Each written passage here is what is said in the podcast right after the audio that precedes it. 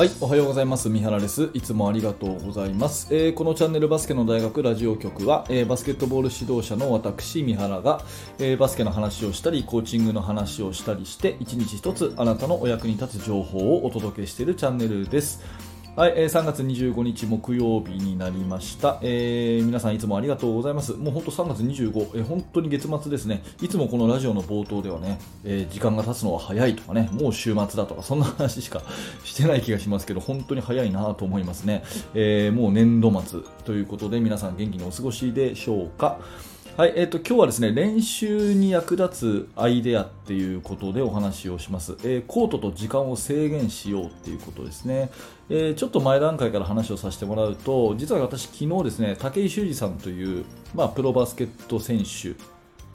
かつ、えーと、スクール事業なんかをやってるですね武井修二さんという方とお会いしてですね、まあ、彼とは、えー、実は大学時代からのですね友達でして、まあ、大学の、まあ、私の一応年齢的な後輩に当たるんですけれども、えー、もう十数年来の付き合いでですね、えー、非常に、まあ、バスケット好きなあのいい、えー、方なんですね。でその彼は専門知識もあるし、えー、プロで海外で長くプレーしてたそういう経験もあるので、まあ、あの時々来てもらってですね、えー、私のチームにあのレクチャーをしてもらうなんてこともやってもらってるんですが昨日来てもらったんですねで昨日のテーマは、まあ、ピックアンドロールをあの極めるということでオンボールスクリーンの、えー、講習会をたっぷり3時間、えー、やってもらってですね非常に楽しかったんですけれども、まあ、その中で1つキーワードとして出たのがですねコートと時間をこう制限して、えー、練習していくということが1つあったんですね。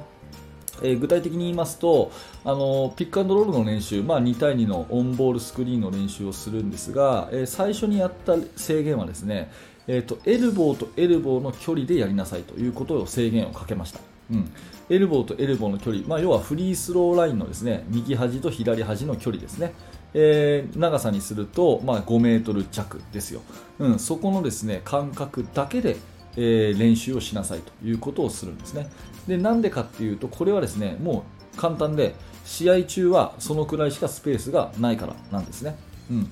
あの、まあ、1対1の練習にしても2対2の練習にしてもですね、まあ、普通にこうやっていくと、あの、本当の試合ではあんまり使えないような広さでプレーしてしまうことがよくあります。うん、2対2の練習、3対3の練習、まあ何でもそうですけど、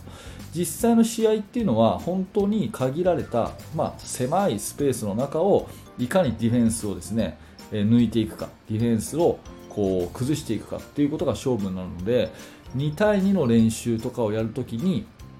あえて狭くしてね、えそれこそ小さなこうマーカーっていうんですか、コーンっていうのかな、を置いて、この幅から出ちゃだめだよと。この中で1対1しなさい。この中で2対2しなさい。っていう風にコートをあえて狭くして練習していくっていうのは本当にゲームライクになるという風に思います、えー、なので2対2のオンボールスクリーンを練習している方はですねぜひこの、えー、ペイントフリースローラインの幅エルボーの幅だけで2対2をさせるということを強くお勧めします、うん。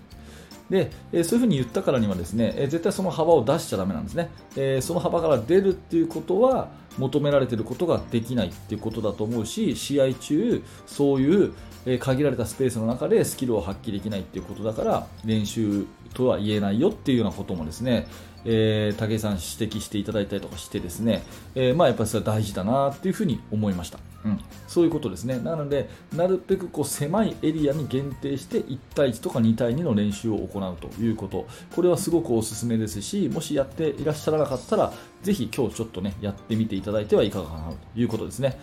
えー、これがまあコートを制限しようということです。で、もう1個は時間の制限をしようということですね。まあ、これはですね、うんと昨日、そのオンボールスクリーン2対2はですね8秒間でやったんですね、8秒間、あのデジタイマーをずっと鳴らしっぱなしにしておいてブーってなったらプレースタートして8秒以内にショットに持っていくということをします。で私はですね、えー、と以前、あの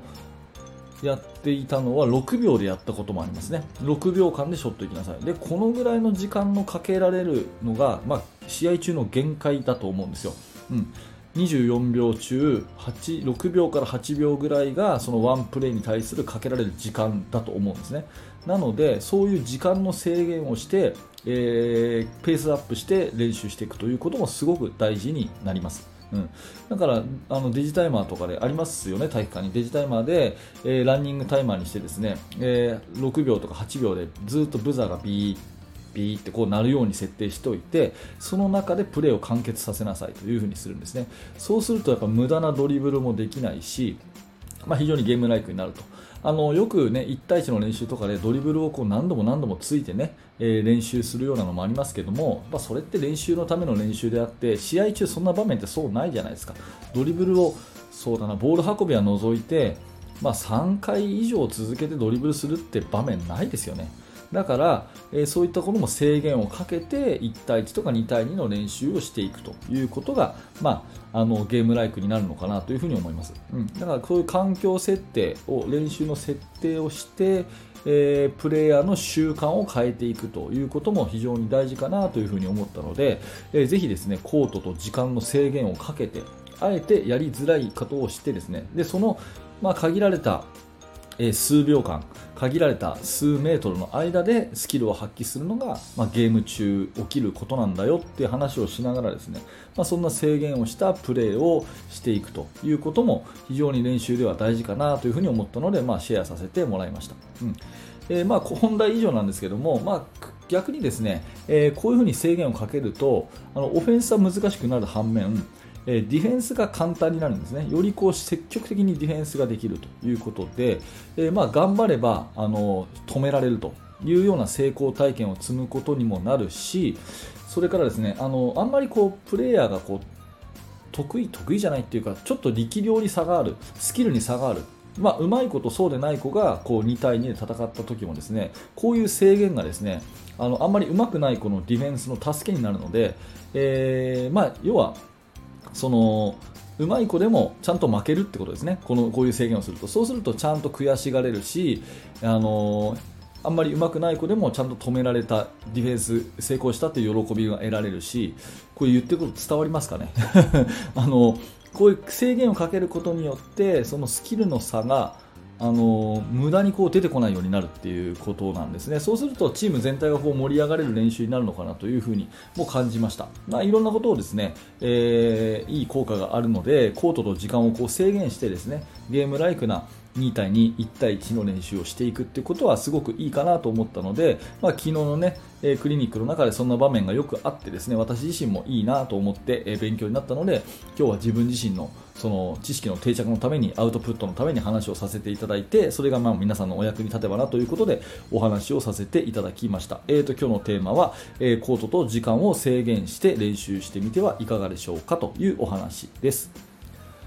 はい、ありがとうございました、えー、このチャンネルではいつもこんな感じで、えー、バスケットボールの話とか、あとはまあ人間関係を作るコーチングの話とかですね、そういった教育に関わる、え、お話をさせてもらっているチャンネルです。えー、毎日ですね朝7時頑張って更新しておりますのでもしよかったらですね、えー、明日も聞いていただきたいと思います、えー、高評価のボタンそれから、えチャンネルのフォローぜひよろしくお願いします。えー、そして現在ですね、バスケットの指導者の方向けに無料のメルマガ講座というのをやっています。メールアドレスを登録していただけるだけで、えー、チーム作りについて、えー、2日に1度私の方から、えメールをお届けしています。最初の1通目で、え無料の特典教材、練習メニューの作り方という動画教材もプレゼントしてますので、え興味のある方は覗いてみてください。はい、え最後までご視聴、えご清聴ありがとうございました。三原学でした。それではまた。